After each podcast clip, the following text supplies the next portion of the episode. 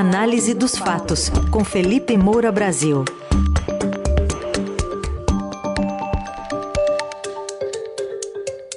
Hoje em destaque o primeiro debate do segundo turno entre Lula e Bolsonaro, em que pandemia e petrolão foram os temas dominantes. Felipe, bom dia. Salve, salve, Raizen, Carol, equipe da Eldorado FM, melhores ouvintes, sempre um prazer falar com vocês. É a penúltima semana antes do segundo turno, nessa maratona eleitoral que eu tenho a sensação de estar trabalhando 24 horas por dia. a gente não consegue desligar, é muito difícil, nem do domingo à noite. Ontem foi um dia de, acho que o Brasil inteiro acompanhar esse debate entre o ex-presidente Lula e o presidente Bolsonaro, né? Bom, vou começar falando então, bom dia para você, Felipe, sobre pandemia de um lado, petrolão do outro, né? Foi um debate marcado pela troca de acusações e respostas evasivas. Logo no início a gente viu Lula indagando se o adversário não se sentia culpado pelas 400 mil mortes atribuídas à demora na compra de vacinas. Bolsonaro desconversou, dizendo que os imunizantes se destinavam a quem estava infectado. O presidente também chamou o petrolão de maior esquema de corrupção da história da humanidade e Lula acabou reagindo destacando o crescimento da Petrobras no seu governo, dizendo que quem roubou foi preso e que houve investigação e tudo mais. A gente separou aqui um trechinho para você comentar, por exemplo, Lula direcionando a maior parte dos temas da primeira é, interação direta, né, que teve a discussão ali sobre compra de vacinas contra a Covid e a condução da pandemia como tema central. A verdade é que o senhor não cuidou, debochou, riu, dizia que não tomava vacina, quem tomava vacina virava jacaré, que virava homossexual. O senhor gozou das pessoas, imitou as pessoas morrendo afogada por falta de oxigênio em Manaus. Ou seja, não tem na história de nenhum governo do mundo alguém que brincou com a pandemia e com a morte como você brincou. Você virou vendedor de um remédio que não servia para nada. Você divulgou um remédio que a ciência negou o tempo inteiro. Você não respeitou o Butantan. Você não respeitou a Fiocruz, que são laboratórios de excelência nesse país, que poderia ter ajudado. Senhor Lula, tem um vídeo do senhor, o senhor dando graças a Deus que a natureza criou o Covid. Senhor Lula, o que eu fui contra foi o protocolo do senhor Mandetta, que mandava a pessoa infectada ir para casa até sentir falta de ar. E eu fiquei indignado com isso. A vacina, seu Lula, não é para quem está contaminado. A vacina é para quem ainda não foi contaminado. A questão do tratamento precoce, tendo ou não comprovação científica, porque era algo inédito no mundo todo, tirou-se a autonomia do médico, a tal da receita off-label. Isso que foi castrado no Brasil. A história mostrará quem está com a razão. Senhor Felipe, nesse primeiro. Põe a mão no ombro do Felipe. nesse primeiro tempo ali, o Bolsonaro queria falar muito do Nordeste, conseguiu falar, e Lula conseguiu colocar a Covid, né, num, durante boa parte desses 15 minutos primeiros. Pois é, Carol, antes eu queria só fazer uma análise geral de que é muito curioso que o eleitorado chamado de nem nem, nem Lula e nem Bolsonaro, é um eleitorado que ficou sem uma representatividade é, sem um candidato é, que pudesse escolher é, sem que visse nesse candidato é, diversos telhados de vidro, diversos podres, etc. E esse, é, essa parcela do eleitorado é a parcela que provavelmente vai decidir a eleição. É, então, assim, esse debate é, teve dois momentos muito marcantes para quem não foi abduzido pela bolha de propaganda bolsonarista, nem abduzido pela bolha de propaganda lulista. Foram os momentos em que o Bolsonaro ficou na defensiva sobre a pandemia e o Lula ficou na defensiva sobre o petrolão, como a gente já vai ver. Então, são ambos os candidatos tentando defender, defender o indefensável. A postura de ambos, aquilo que aconteceu é, nesses momentos da história brasileira, elas só são relativizadas pelas pessoas que estão dentro da bolha, pelas pessoas que aderiram, pelas pessoas que têm uma rejeição tão alta ao rival é, que sofrem da indignação seletiva. Então, assim, tudo que o Lula falou aí sobre o comportamento do Bolsonaro na pandemia é verdade e é, é, é, é assim, tem que ser muito reacionário, aloprado, como o Bolsonaro foi, para nesse momento agora, às vésperas da eleição, ficar ouvindo verdade do Lula. Então, de fato, o Bolsonaro desmereceu, desqualificou, desinformou ah, sobre vacina. É, e o Reino Unido começou a vacinar em 8 de dezembro de 2020. Isso depois, evidentemente, de ter providenciado a compra de vacinas. E o Brasil foi começar a vacinar em 17 de janeiro de 2021 é um, um, mês e quase que dez dias depois, e por causa do Instituto Butantan, que vinha sendo atacado pelo Bolsonaro e pelos bolsonaristas, por causa da mobilização do então governador de São Paulo, João Dória, que não soube, inclusive, explorar isso em termos de marketing, com todo o seu exagero, com toda a sua afetação, acabou virando alvo tanto de petistas quanto de bolsonaristas, mas principalmente dos bolsonaristas, e teve que desistir da disputa presidencial. Agora, a vacina foi dada é, por causa do desenvolvimento, do estudo da Coronavac, e demorou a chegar a Pfizer porque o governo Bolsonaro ignorou dezenas e dezenas de e-mails da Pfizer ao longo de meses, enquanto o primeiro-ministro de Israel, Benjamin Netanyahu, considerado ali um aliado do mesmo campo ideológico do Jair Bolsonaro, estava lá providenciando tudo, assim é, como outros líderes internacionais que estavam no telefone com os executivos da Pfizer, é, buscando a vacina da Moderna. E o Bolsonaro nem aí. E ele é, teve esse comportamento de dizer: e daí? É, eu não sou coveiro, é, ele tem que encarar de peito aberto, não pode ser frouxo, não pode ser maricas. Então, assim, ele fica na defensiva e dá essas alegações que não convencem ninguém que estivesse dentro da realidade. Claro que tem pessoas que querem legitimar a sua posição, elas querem é, buscar alguma substância que faça com que é, o Bolsonaro pareça ter tido um comportamento justificável, e aí elas vão comprando algumas narrativas absolutamente rasteiras. Então, esse primeiro bloco foi um atropelo, porque tudo que nós jornalistas falamos, a respeito da conduta do Bolsonaro, a respeito da conduta dos seus propagandistas, a pressão que nós fizemos para que o governo comprasse vacina, a defasagem do Brasil em relação a outros países, tudo isso foi apontado no momento em que o Lula estava muito focado, estava ali com a força é, de uma capacidade cognitiva que depois ele perdeu ao longo do debate é, tudo isso foi devidamente colocado. E o Bolsonaro ele ainda faz um jogo duplo, porque ele tenta é, justificar as, as, suas posições iniciais, ao mesmo tempo que quer se apropriar do crédito pela vacinação que ocorreu depois. Não, o nosso governo é, oferece, adquiriu mais de 500 milhões de doses, foi um dos países que mais vacinaram no mundo e iniciou a vacinação mais rápida. Ele faz essas sínteses é, que falseiam a realidade. Então, assim, é, o mérito da vacinação é de todos nós que cobramos do governo que se mexesse ao contrário daquilo que o presidente queria, ao contrário do que ele acreditava, ao contrário do que os seus desinformantes, que estão de microfone por aí, em parte do mercado da comunicação, na emissora do regime, estavam falando. Estavam é, incentivando a população brasileira a se expor à morte, tentando manter ali o velho normal, né, como se dizia, no momento em que não havia vacina ainda, para que as pessoas pudessem circular é, sem maiores precauções. Então, é, esse momento foi muito marcante e o Bolsonaro começou o debate mais tenso. Ele ficou ali com o braço para trás, tem um pouco de linguagem corporal que o pessoal sempre analisa no debate, e o Lula já estava ali falando para a câmera, com, é, movimentando os braços de uma maneira mais incisiva, e o Bolsonaro tentando afetar a tranquilidade mas era uma afetação, ele não estava tranquilo naquele momento. O que ele conseguiu foi manter um tom moderado sem aloprar. Isso ele, de fato, conseguiu. Então, ele atravessou esse, esse furacão é, sem é, qualquer é, momento de selvageria, vamos dizer assim. Mas ficou nas cordas enquanto Lula tomava é, o, o centro do ringue.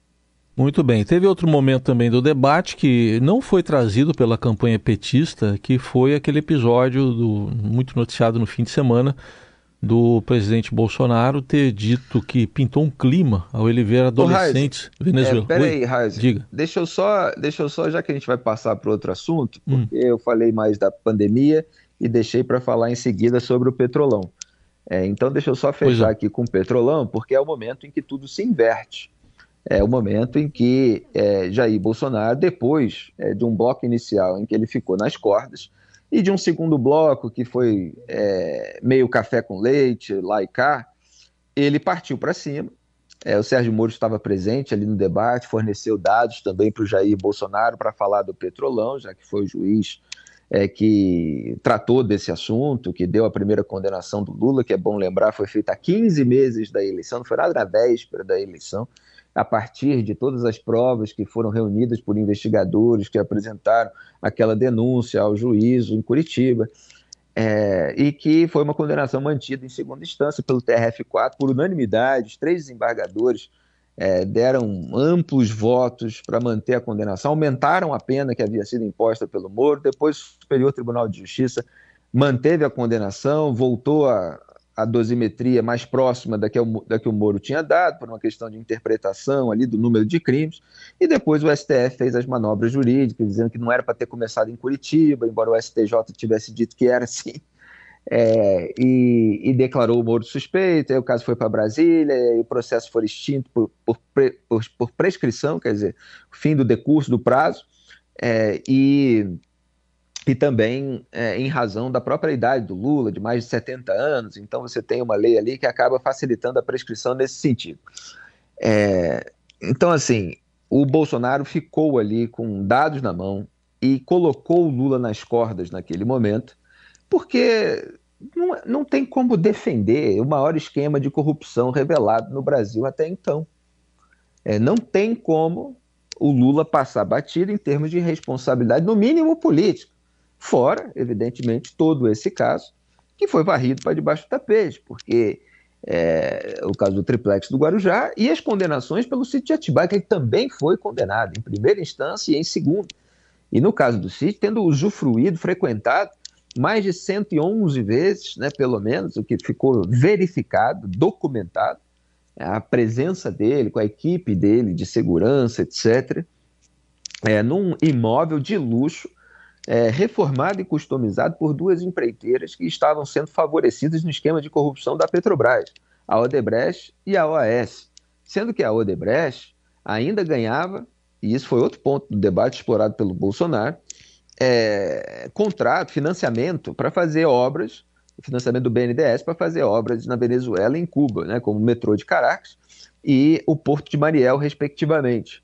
E o Bolsonaro ainda emplacou que ó, tem metrô em Caracas, por causa disso, né? E não tem em Belo Horizonte, querendo mandar ali um recado para o eleitorado mineiro, já que ele precisa muito virar Minas Gerais para ganhar essa eleição, segundo o maior colégio é, eleitoral do Brasil. E essa Odebrecht remunerava o Lula por é, alegadas palestras pra, é, sobre combate à fome. Né? Então você tinha é, famílias ali recebendo Bolsa Família, 190 reais, Bolsonaro até explodiu, começou com 40 reais, e o Lula lá recebendo 200 mil para fazer palestra da, da empreiteira é, que estava recebendo contratos públicos né, e, e, e usufruindo um imóvel de luxo customizado por ela. Então, assim, é tudo isso, fora a questão das refinarias, é, dados que foram ali usados pelo Bolsonaro, teve que colar, evidentemente, aquilo que tinha sido passado pelo Moro. É, o Lula não consegue rebater aqui. Ele fugiu do assunto, em primeiro lugar, quando foi questionado pelo meu querido Josias de Souza, que é, botou ali o Bolsonaro com orçamento secreto, o Lula com petrolão, e o Lula falou de questão de governabilidade, assim, ele sempre faz assim um, um discurso numa iminência é, de quem vai dizer que, olha, preciso negociar com o Congresso, está quase que justificando a compra de apoio parlamentar é, por meios escusos, mas aí não chega a esse ponto. Mas fala ali da governabilidade e aí começa a tentar trazer o que, que o governo fez pela Petrobras, ah, o pré-sal, vocês não acreditavam, mas ele não consegue rebater a sujeira que existia é, lá na empresa. É, então, esse momento foi o momento em que o Lula foi atropelado pelo Bolsonaro, uhum. da mesma forma que o Bolsonaro foi atropelado é, pelo Lula em relação à pandemia. Bom, vamos lá então, uh, rapidinho aqui para o outro tema, que Bolsonaro se defendeu, sem ser acusado, no debate pelo menos, de pedofilia. Como é que foi isso? Pois é, ele até no debate, é, antes, antes do debate, numa entrevista coletiva, ele se enrolou todo. É, mas focando aqui rapidamente no debate, ele até escolheu o momento certo em termos de estratégia, marketing, porque ele foi falar desse episódio no momento em que o Lula já não podia mais responder. Então, é, ele usou isso a seu favor, e aí só essas reviravoltas né, desse grande roteirista é, da política brasileira para fazer a gente é, ver o Jair Bolsonaro usando uma decisão do Alexandre de Moraes a seu favor para limpar a própria barra, no caso em relação à acusação de pedofilia. E essa decisão do Moraes ela ainda vai ser é, mais bem analisada aí hoje, amanhã, é, para ver o alcance, porque ficou uma coisa muito estranha. É, porque é, houve essa declaração do Bolsonaro no podcast sobre meninas venezuelanas de 14, 15 anos, dizendo que encontrou elas ali quando passava de moto, aí pintou um clima, aí entrou na casa, é, mas enfim, que tinha visto elas pintadinhas, arrumadinhas, é, para ganhar a vida. Né? Foram as duas expressões é, que pegam muito mal, evidentemente. Um homem velho, presidente, falar de pintou, pintou um clima. Depois a Michelle, o Flávio, os, é, os aliados ali tentaram não, o Bolsonaro sempre usa essa expressão para várias coisas, pintou um clima, mas a gente sabe que essa expressão é usada para flerte, para paquera, para azaração, como quer que se chame em cada região do Brasil, a depender da faixa etária. É, e tem a insinuação de prostituição dessas meninas com essa expressão ganhar a vida, uma insinuação que acabou legitimada pelos próprios advogados do Bolsonaro. Se você lê as matérias dos jornais ontem, você vai ver que os advogados tentaram explicar que o Bolsonaro quis dizer que elas estavam, é, em razão da penúria financeira e tal, em, em busca de clientes. Então, o, o que, que aconteceu? A Glaze Hoffman, o, os petistas ali, eles exploraram é, essa, essa expressão do pintou um clima como um sinal de pedofilia. E aí, obviamente, você não tem como comprovar o crime de pedofilia porque ele de fato não aconteceu. Então, Jair Bolsonaro não teve um encontro sexual com essas meninas, não existe nenhuma prova disso. É, existe essa expressão que, obviamente, pega mal, e existe a imputação à prostituição. Então, em razão de os petistas terem explorado e gerado um desgaste para o Jair Bolsonaro ao longo do fim de semana, me parece que o Bolsonaro vinha, a gente tem acesso a alguns trackings, vinha se recuperando né, no, é, na, na, esteira de, é, dessa força que o Bolsonaro mostrou é, no primeiro turno, no, em Minas Gerais, em São Paulo e no Rio de Janeiro. E ele teve um desgaste com todo esse episódio, sentiu esse desgaste, precisou impulsionar conteúdo, pagar 166 mil reais é, para é, gerar a disseminação da mensagem de defesa dele para alegar que não é pedófilo precisou fazer live quase uma hora da manhã é, para alegar que não é pedófilo. Então, assim, teve um desgaste muito grande. Mas voltando aqui a, ao ponto, é, ele usou então um espaço em que o Lula não podia responder para dizer que o Moraes apontou é, que não podia se acusar de pedofilia, etc. Então, essa decisão do Moraes foca nisso e ele acabou proibindo é, os petistas de explorarem essa fala. Só que o restante da fala é, precisa ser é, devidamente esclarecido, porque você tem um presidente que está imputando prostituição a meninas. E isso é uma coisa horrorosa de se fazer.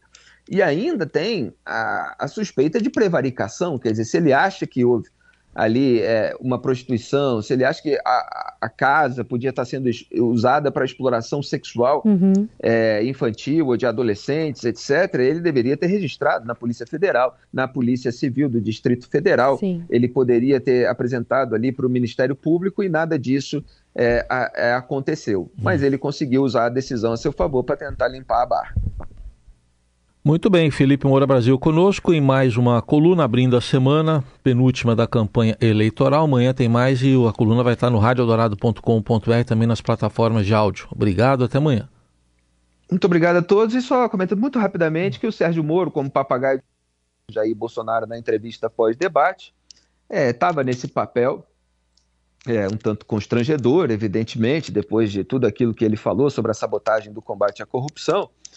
É, mas tem uma função estratégica dentro da campanha, que é tentar trazer de volta os eleitores de 2018 que o Jair Bolsonaro perdeu, justamente por ter feito isso tudo, sabotado o combate à corrupção e à pandemia. É, o Moro tem lá as suas alegadas razões para não querer a volta do Lula ao poder, já que o Lula prometeu persegui-lo, é, etc.